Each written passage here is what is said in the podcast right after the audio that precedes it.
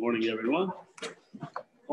Go ahead and turn in your Bibles to Romans chapter 4 and put your finger there and turn in your Bibles to Genesis chapter 15.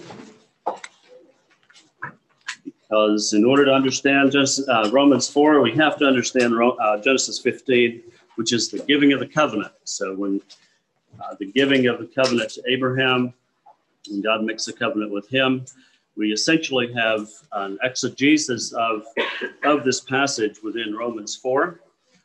And uh, so we've got to understand them both. Uh, you may also want to flip over to, uh, if you have enough fingers, flip to Psalm 106 as well. Uh, we may we may go there. Uh, you don't have to go there, but um, we may get there as well. Uh, depends on how long we go. I may leave that out. So I'll at least point you to it. So let's uh, let's pray. Our Father, we're thankful for your your great love. We're thankful that uh, that since the ages began, you had planned to call the people for yourself through Abraham, through his descendants, through his descendant Jesus, our Messiah, our Lord. Father, um, we're thankful that in thinking of that and contemplating it, that uh, the the love of God, the very love of God, is so overwhelming that it it is uh, it's inexplicable. How can we uh, how can we look at that and not uh, be broken, be broken in in ourselves and uh, be thankful in what has been provided? For you so loved the world that you gave your only Son. Whoever believes in him might not perish, but have eternal life. For that, we are grateful, and uh, we just pray today that you would uh, help us as we seek to understand your word. And uh, we pray all these things in Jesus' name. Romans chapter 4, verses 1 through 8, we're going to be looking at Abraham and not just Abraham, but what the Bible says about Abraham. And this, this is an important uh, thing to note. What Paul is doing in this passage is he's, he's essentially exegeting Genesis chapter 15 and telling us the way in which the scriptures have, have argued uh, that justification, that is entering into the covenant, justification is by faith. And I'm going to try to explicate that and uh, make it make it clear exactly what that means um, within the context of, of Romans chapter 4. Romans chapter 4, verses 1 through 8. What therefore shall we say Abraham our father, according to the flesh, has found? For if Abraham were justified out of works, he has a reason to boast, but not before God. For what does the scripture say? And Abraham believed God, and it was reckoned to him for righteousness. But to the one who works, the reward, the wage, some, some versions say, the reward is not counted as a gift, but as debt. But to the one not working, but believing upon the one who justifies the ungodly, his faith is reckoned for righteousness. Just as also David says about the blessedness of the man to whom God reckons righteousness apart from works. Blessed are those whose lawless deeds are forgiven and whose sins are covered. Blessed is the man to whom the Lord by no means reckons sin. Paul has been arguing in chapters one through three that God's righteousness, that is, his faithfulness to the covenant promises that he made with Abraham, have been unveiled in the good news about Jesus. This is the overarching message that he has attempted to convey to the Roman believers, and the same thing he is attempting to convey here in chapter 4 when Abraham himself is raised. But there are many unanswered questions about what God's faithfulness to the covenant means as it relates to election. And what I mean by election is this in light of Jesus, who are God's people? And how has the unveiling of God's righteousness in Jesus, the Messiah, affected who God's people are? Election means who are God's people? That's all it means. Who are they in its broadest sense? No one would argue that there hasn't been a seismic change in who the people of God are in light of Jesus. And in fact, this is what Paul is attempting to convey. To put it a bit more clearly, if God's historical people, Israel, have been unfaithful in their covenant obligations and in their rejection of Jesus, their Messiah, and yet many of the Gentiles have believed and entered into the covenant, what does this mean for God's promises to that people? Have the promises failed? Has God changed his mind and cast away Israel? If God said he would return and deliver Israel, and yet they haven't accepted such salvation as a whole, as a whole people, how can God still be considered faithful to the covenant? This is the overarching concern of Paul. And it's the overarching concern of Paul when we get to Abraham in chapter 4. Now, later on, we will see Paul says explicitly God has not rejected his people, whom he foreknew, he says, given that Paul himself and the other believing Jews have come into the covenant in the book, Paul begins to unfold how God's faithfulness is manifest by beginning with God's just judgment upon all mankind, as we've seen in chapters one and two. While it would have been clear to any Jew that the Gentiles stood under God's judgment, it was not at all clear where the Jews would stand in relation to God's judgment. Right? They are the ones who received the covenant. Would they be under God's judgment as well? They would likely have considered themselves, as Paul says um, in chapter 2, in many ways exempt from God's judgment, considering themselves to be guides to the blind, lights to those in darkness, correctors of the foolish, teachers of the immature, having in the law the very embodiment of knowledge and of truth. This is how Paul characterizes the Jews of his day, perhaps even characterizing his former self. But Paul says that on the whole, Israel as a people have been unfaithful to this calling, unfaithful to the calling to be guides to the blind, lights to those in darkness, correctors of the foolish, and teachers of the immature. This is Paul's point about the Jews. They were indeed commissioned by God, not for their own sake, but for the sake of the world at large. This is why we see, for example, as we read the story of the Exodus, all the nations round about Israel looking on to see what Israel, what God will do with Israel, what he is doing in her midst, and they're looking on to see how great Israel's God is among and through his people. It's why Rahab the harlot says, I know that the Lord has given you the land, and that the terror of you has fallen on us and that all the inhabitants of the Lord of the land have melted away before you. For we have heard how the Lord dried up the water of the Red Sea before you when he came out of Egypt, and what you did to the two kings of the Amorites who were beyond the Jordan, Sihon, uh, Sihon and, and Og, whom you utterly destroyed. When we heard it, our hearts melted, and no courage remained in any man any longer because of you. For the Lord your God, and this is the point, he is the God of heaven above and on the earth beneath. The Creator God had called Israel and was bringing her into the land, and the surrounding nature, nations were watching on to see what God would do with them. God had called a people, not for her own sake, but for the sake of the world, to be the light in the dark world of the Gentiles. And through signs, wonders, and even wars, he is piercing the darkness, eventually to unveil his covenant faithfulness through Abraham and his descendants. This people was called to mediate the Creator God to the world. God has called a people to show that world that their idols are useless. To show that world that the God who made the world cares deeply about his creation and the people who are called to rule over it, all humanity to eventually be the means through whom God rescues all humanity and thereby rescues all of creation, creating a new heavens and a new earth wherein dwells covenant faithfulness. It is why we see the language of priests used in relation to Israel. God called them to be a priestly nation, to mediate the very image of God to the world.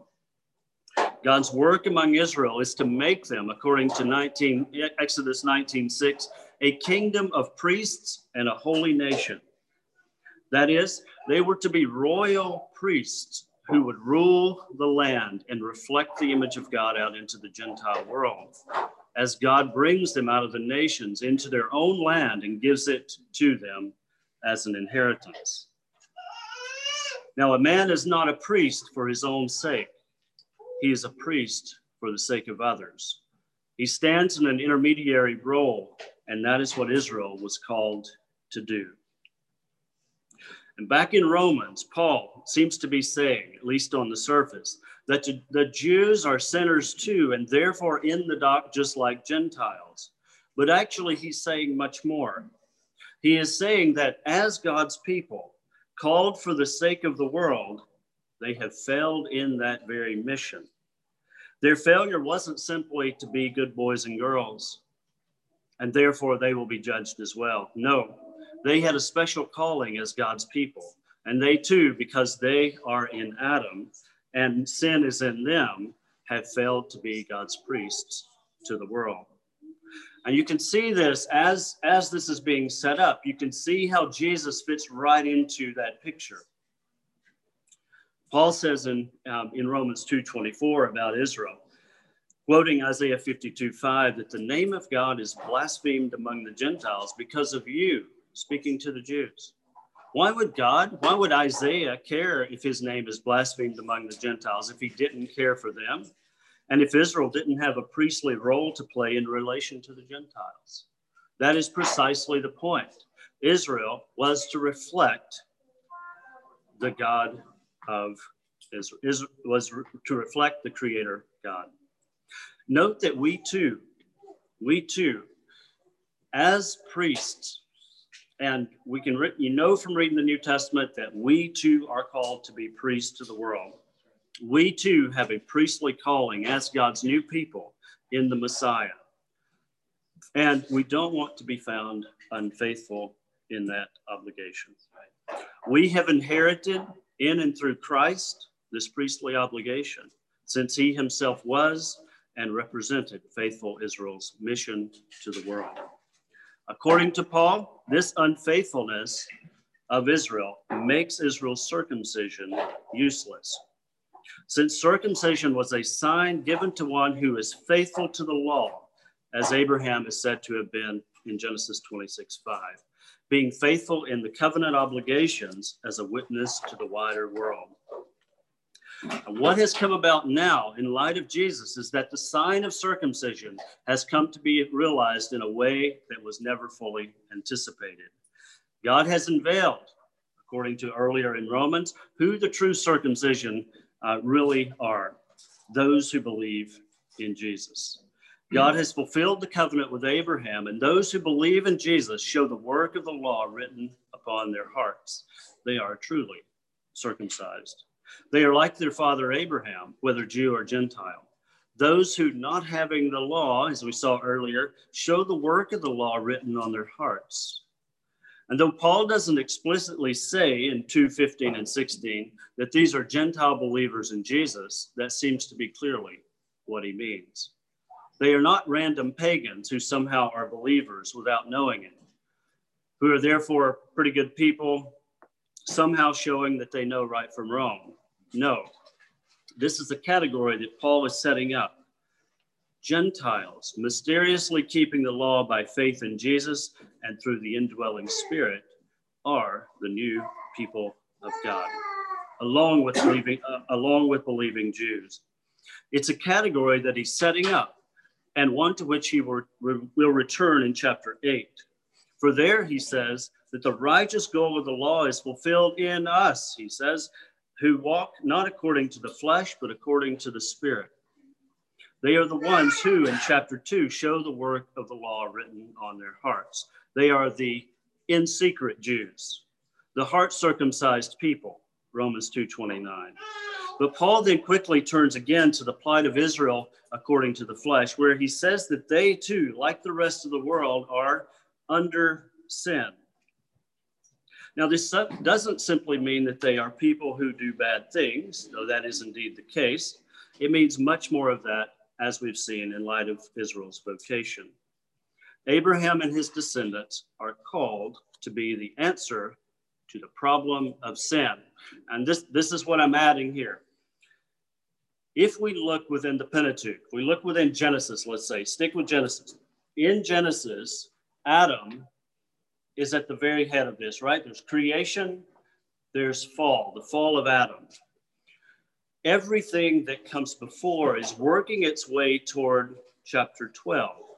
Chapter 12 is the call of Abram.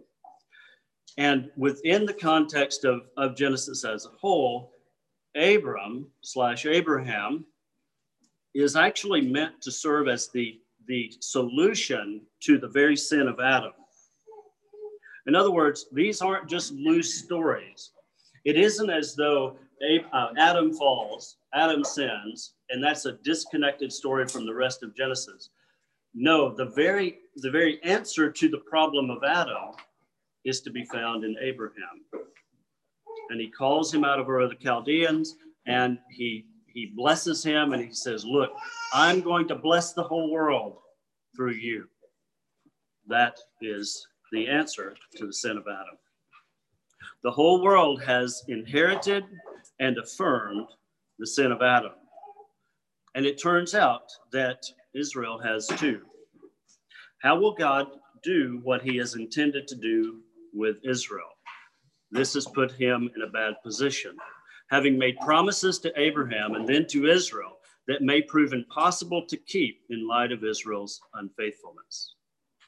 But it turns out, actually, that Jesus' faithfulness, the representative Israelite, to the divine plan is how God himself will be faithful to the promises he made with Abraham and Israel. And he has shown how this has indeed happened. In chapter 3, 25, verse 25, Paul says that God put him forth as a hilasterion, which means not necessarily the sacrifice itself, but the place of atonement, the mercy seat. If we look at how this is used in the Septuagint, the translation for the word mercy seat is hilasterion in Exodus 25 17. And as I'm often inclined to say, on the basis of 8 3 and this passage as well, God condemned sin in the flesh of Jesus. That is, he made him the mercy seat, which is the place of atonement it is the place where God will ultimately deal with sin. The body of Jesus is that place of atonement, the mercy seat, the place where sin is dealt with. And he says in chapter three, it is in this way that he demonstrates his righteousness at the present time, his faithfulness to the covenant promises, and he shows that he is both just and the justifier of the one who believes in faithful Jesus. This excludes boasting. God Himself did it in His Son, and covenant membership now comes through faithfulness in Jesus. Now, getting to chapter four, to buttress Paul's claim about Jesus being the way through whom God keeps his promises, he turns to Abraham himself, not simply as the man Abraham, but as the one with whom God made the covenant in the first place. He is not simply an illustration of a faithful believer, though he is that. He's not simply a, uh, an example of one who believed in God, and therefore we are to follow, excuse me, to follow in his steps, though that is also true. No, he is the one with whom God made the covenant in the first place, which itself has come to fulfillment in and through Jesus. We might summarize this section, chapter 4, as follows Abraham, the recipient of the promise of an, of an innumerable family, believed the promises of God and entered into covenant with God. That is, he was justified, receiving membership in the covenant that God has now fulfilled in and through Jesus' death and resurrection. Justification in this sense means God made a covenant with him. He has given him righteousness, that is, status, covenant status, and the deeds done in the covenant. That is, in fact, the heart of the good news that God has kept his word to Abraham. I want to set up this week by framing Romans 4 as an exposition of Genesis 15. We're going to come back and look at, at some other things like how does the law fit within this a bit later. But Genesis 15 is the text that stands behind uh, Romans 4, and we must look at it if we want to understand at all what's happening in Romans 4. After Babylon, in chapter 11 of Genesis, where the sons of Adam, it says very explicitly, the sons of Adam, they are there in Babylon making idols, building cities, building towers in which to worship. Right? After they after they embark on this building project, God calls Abraham in chapter 12, or Abram at that time in chapter 12, and he promises, contrary to what's going on in Babylon, where they're attempting to make their own names great, he says, I'm going to make your name great, Abram. He promises to make him the father of many nations. The father of many nations. This is very important for the, for the story that Paul is telling, but also for the story in Genesis. God has promised to right the wrong that Adam had brought into the world. And he's going to do it through Abram. He's going to do it by calling one man and then a people and he's going to create a family. And that's how he's going to deal with sin. Now, that doesn't quite compute. I'm going to try to show you how that how it works a little bit later. So you basically have the calling, the justification, and then you get the the consequences of that justification, which is often what we focus on. The right, the right status, forgiveness of sins, and these types of things. Those are the consequences of God entering into covenant, but they're not the justification itself. Justification is when God makes a covenant with Abraham. And I'll show you how that works in our text. The covenant of Abraham is how God plans to deal with the sin of Adam, mankind's representative, and thereby make for Abraham a seed, a family. For this reason alone, we cannot ignore the covenant when we talk about the gospel. For God's fulfillment of that covenant is the heart of the good news. In Genesis 15, he makes a covenant by which he will eventually right those wrongs. Flip over to Genesis 15 and let's uh, let's look at the first few verses. And then what, what I'll try to do is bring that back to Romans 4 and show you the way that the way that Paul is actually reading reading that text and the way that he's reading it exactly the way the author intended him uh, to read it. Genesis 15, 1. After these things, the word of the Lord came to Abram in a vision, saying, Do not fear, Abram. I am a shield to you. Your reward will be very great. Your misthos. It's a, it's a common term that Paul is going to use in Romans 4. Abraham said, O Lord God, what will you give me since I am child, childless, and the heir of my house is Eleazar of Damascus? So he says, your, your reward will be very great. And Abraham says, What are you going to give me? I don't have a child. Okay. And Abram said, Since you have given no seed to me, no descendant to me, one born in my house is my heir. Verse 4 And then behold, the word of the Lord came to him, saying, This man will not be your heir, but one who will come forth from your own body, he shall be your heir. And he took him outside and said, now look toward the heavens and count the stars if you're able to count them. And he said to him, So shall your descendants be. Verse 6 Then he believed in the Lord, and he reckoned it to him as righteousness. Now, this story raises some questions that we often overlook that we need to answer before we go to Romans 4. Number one is this What is the reward that God is promising to Abraham or Abram? What does Abram believe and therefore receive from this promise? And what is this reckoning as righteousness mean? What does this mean? First, what is the reward, which will be very great according to this story, and which we'll, we will also see is the same reward in Romans 4. Often translated, very often translated there as a wage, as a wage. He says in Romans 4 4, uh, just for our reference, now to the one who works, his wage, same word in the Septuagint, his reward is not credited as a favor, but as what is due. To the one who works, his wage is not credited as a favor, but as what is due. What is that reward? The reward in this current text in Genesis 15 is an heir, it's a descendant through whom the promise of a worldwide family may be realized.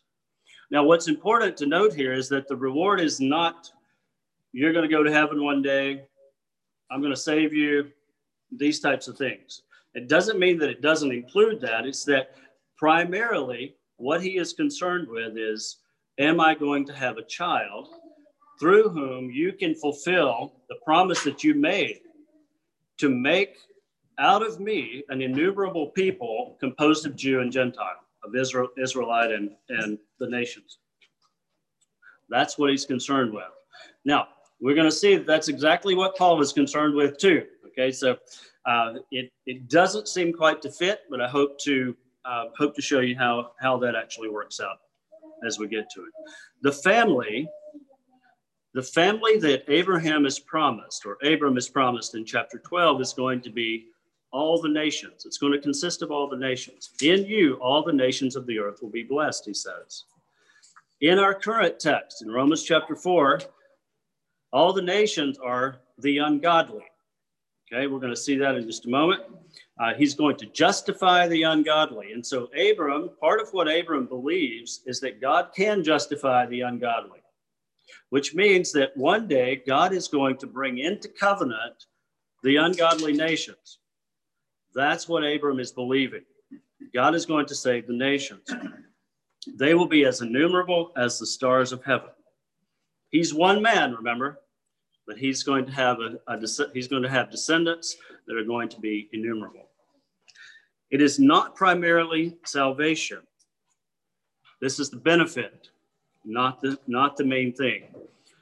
Salvation and things that come with it are the benefit to being in the covenant with God. In our text, the reward, the wage, is an heir which produces a family. Um, so follow that. He says first, Your reward will be very great, Abram. Abram says, I don't have an heir. How can my reward be great? He says, I'll give you an heir. Then Abraham believes that God will do exactly what he says he will do. Okay? That's what he believes, that God's going to give him a, a son through whom he's going to have an innumerable seed. Okay? The author then declares, because Abraham believed, God reckoned his faith as righteousness. Now, what does this mean? Abraham believed that God would give him a family, even though he had no children. We often think that what he believed was that God somehow exists, right?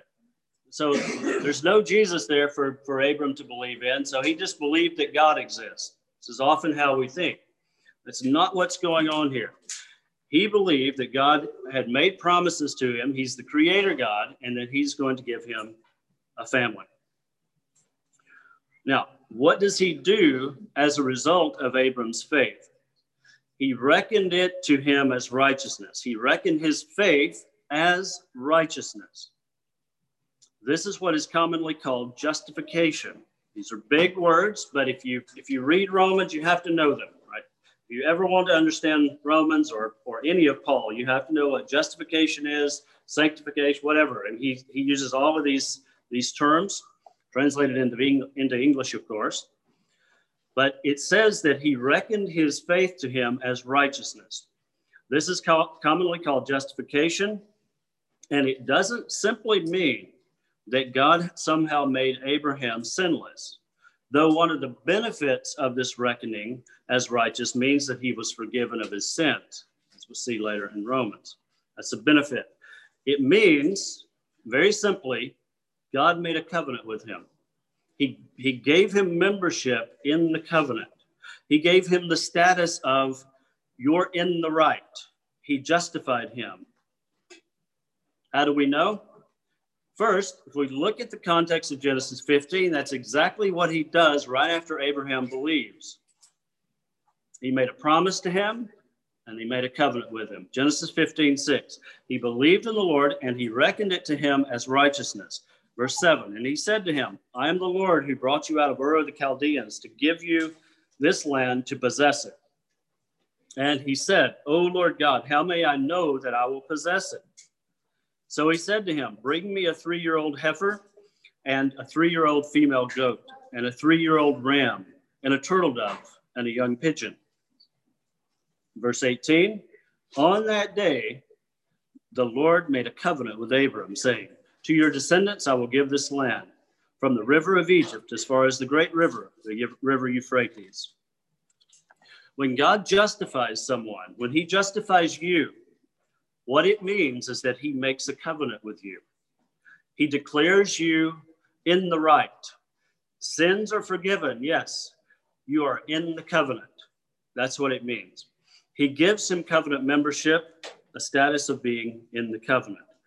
When he justify, justifies Abram, Abraham here, he does so because Abraham believed that what God had promised regarding a worldwide family, he was able to accomplish and would do it. In other words, he believed that God could, through his justification, justify the Gentiles also. One day, Abram, looking ahead, said, God said he's going to do it. He's going to make a, he looks out at the stars and he said, There's a lot of stars. God is going to make a family as innumerable as those stars. This is why it is absurd from a biblical perspective for the Jews to say in Paul's time, Jesus' time, or in any time, that covenant membership is only for the Jews. It is why Paul will later say that they sought, that is, the Jews of his day, they sought a covenant membership of their own and not a righteousness which is on the basis of the faithfulness of Christ. The Jews of Paul's day, and perhaps our own too, believed that the covenant was for them and them alone, not wanting the Gentiles to participate in the riches of God's mercy. It is why Jesus was so irate at what they had done to the temple in his own day by turning the outer court into, of the Gentiles into a bazaar. God has all along had the Gentiles in mind. That is you and me. Now, let's look back at our text to see all, how all of this fits. Here in our current text in Romans chapter 4, there's an additional element of the law that Paul is dealing with, and I'll save that. We're going to look at that next time. But let's look at what's going on in relation to the terminology that we've been looking at so far in Genesis 15. In verses 1 and 2, Abraham is said to have found something. What is it that he has found?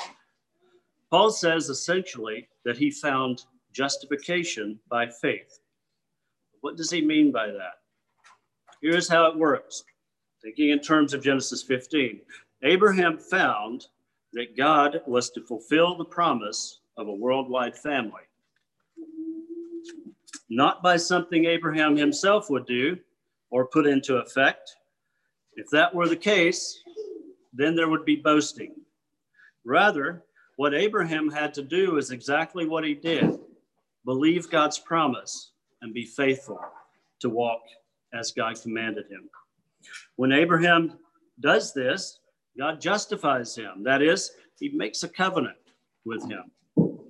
The covenant, as Paul will say, isn't on the basis of works, by which Paul doesn't mean good deeds though if he had meant it, that would be excluded as well. What he means here is that it is not on the basis of the works of the law. Abraham's justification being put into the covenant couldn't have been according to the works of the law. The law had not been given when Abraham was living. And so the fulfillment of that very covenant also couldn't come through that means. This is what he's getting at here. It would have uh, it wouldn't be given until 400 years later the law that is. So justification the justification of abraham when god initially makes this promise was not according to works that is according to the mosaic law but was according to the faith of abraham. God justified him, putting him into the covenant, and began the work of bringing about that family. There are several times thereafter in the story of Abraham where the promise seems to be in danger. But Abraham continues to rely on that sure word of God. Any work that might seem to even imply that Abraham had brought about the covenant promises by himself is nullified quickly. But this is what happens when, with Hagar in the very next chapter. Sarah's, and thus Abraham's, ingenuity in bringing the promises of God into reality is rejected. It's rejected as the equivalent of works of the law. This, I think, is how Hagar is connected to Sinai and Galatians, in fact. Sarah's giving Hagar to Abraham as a wife for the purpose of bringing about the promise of an heir is rejected. The promise will not come about by finagling in the flesh, by substituting a slave for the free woman. If so, God would be indebted. This is the logic of Paul.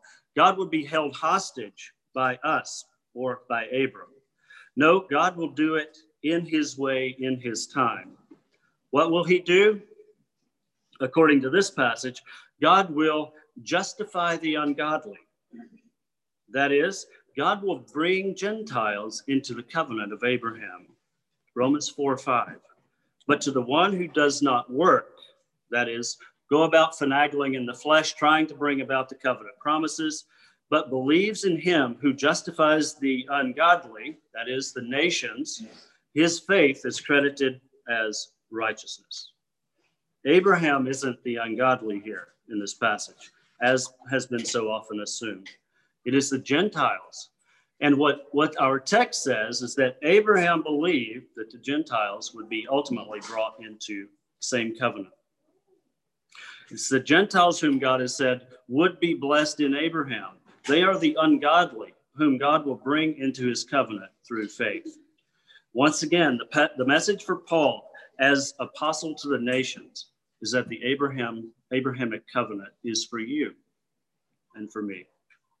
God is making a worldwide family, and this family becomes a part of the covenant family in the same way that Abraham became part of that family. Abraham believed God for an innumerable family. Where do we go with this? What's the takeaway for us? It seems a little bit irrelevant for us and not very, doesn't seem to apply. Just a, just a mental exercise and understanding but it does, it makes a big difference for us. First of all, you and I are the ungodly. We're among the nations. We're those from among the nations that are now part of the seed of Abraham. And it depended not on our own ingenuity to bring it about. Secondly, your justification, your being put into the covenant, your being justified was not for your own sake but for the sake of those who will be added to the people of God through us, through you. God has credited our faith as covenant membership, and God has forgiven our lawless deeds, not crediting sin to our account. We are no longer in Adam, that is, we are in the Messiah. Thirdly, this forward look means that God is creating a family for the future through us, through us, through the preaching of the word, through the witnessing uh, every day, God is creating a future family. He is creating this future family not for heaven, but for new heavens and new earth, wherein dwells righteousness. That's what we will be doing. We will be on a renewed earth in the new age. That is resurrection. As we will see in chapter 8, Abraham and all his children will be raised in the resurrection, where justification by faith will meet justification on the last day. This is being ensured through the Spirit, the Spirit of God who indwells us, who is also the firstfruits to be obeyed and enjoyed now ahead of the resurrection. And finally, the Lord's Supper that we celebrate each week points to the blood of the new covenant, often called the new covenant. And while it is new in a sense, it is that covenant that was made with Abraham that God has brought to its goal in the death and resurrection of Jesus.